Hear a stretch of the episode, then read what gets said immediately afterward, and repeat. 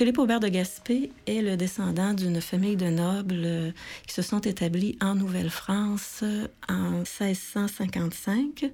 Il est connu pour être le dernier seigneur de Saint-Jean-Port-Joli, mais surtout pour ses écrits, Les Anciens Canadiens et Mémoires.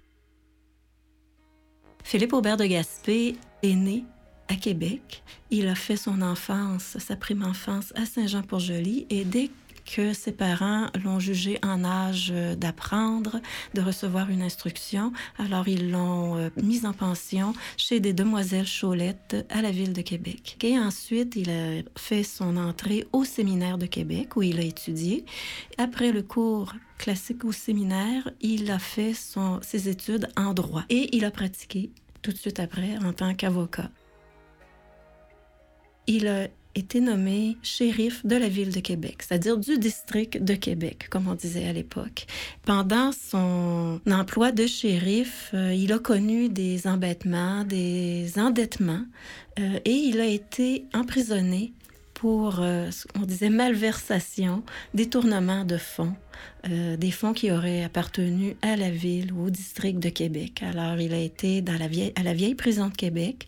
Son emprisonnement a duré de 1838 à 1841 et euh, suite à son emprisonnement, euh, il est revenu vivre à Saint-Jean-Port-Joli quelque temps, à temps complet, histoire peut-être de se refaire une réputation. Et c'est là que seraient nées les premières pages des Anciens Canadiens qu'il a écrit tant à Québec qu'à Saint-Jean-Port-Joli.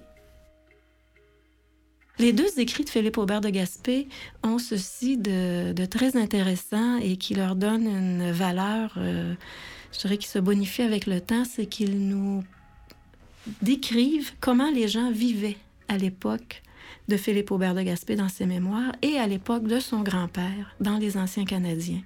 Euh, on y parle du quêteux, on y parle des portes de maison qui n'étaient pas barrées pour pouvoir accueillir ces gens-là qui, qui venaient dormir comme ça chez, chez quelqu'un.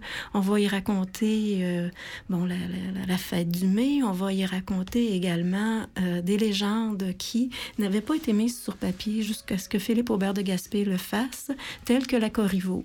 Alors, c'est vraiment euh, d'une richesse incroyable au point de vue écrit. Et Philippe Aubert de Gaspé terminait ses mémoires en disant Je ne puis parler de moi-même sans parler de mes contemporains et comment nous vivions?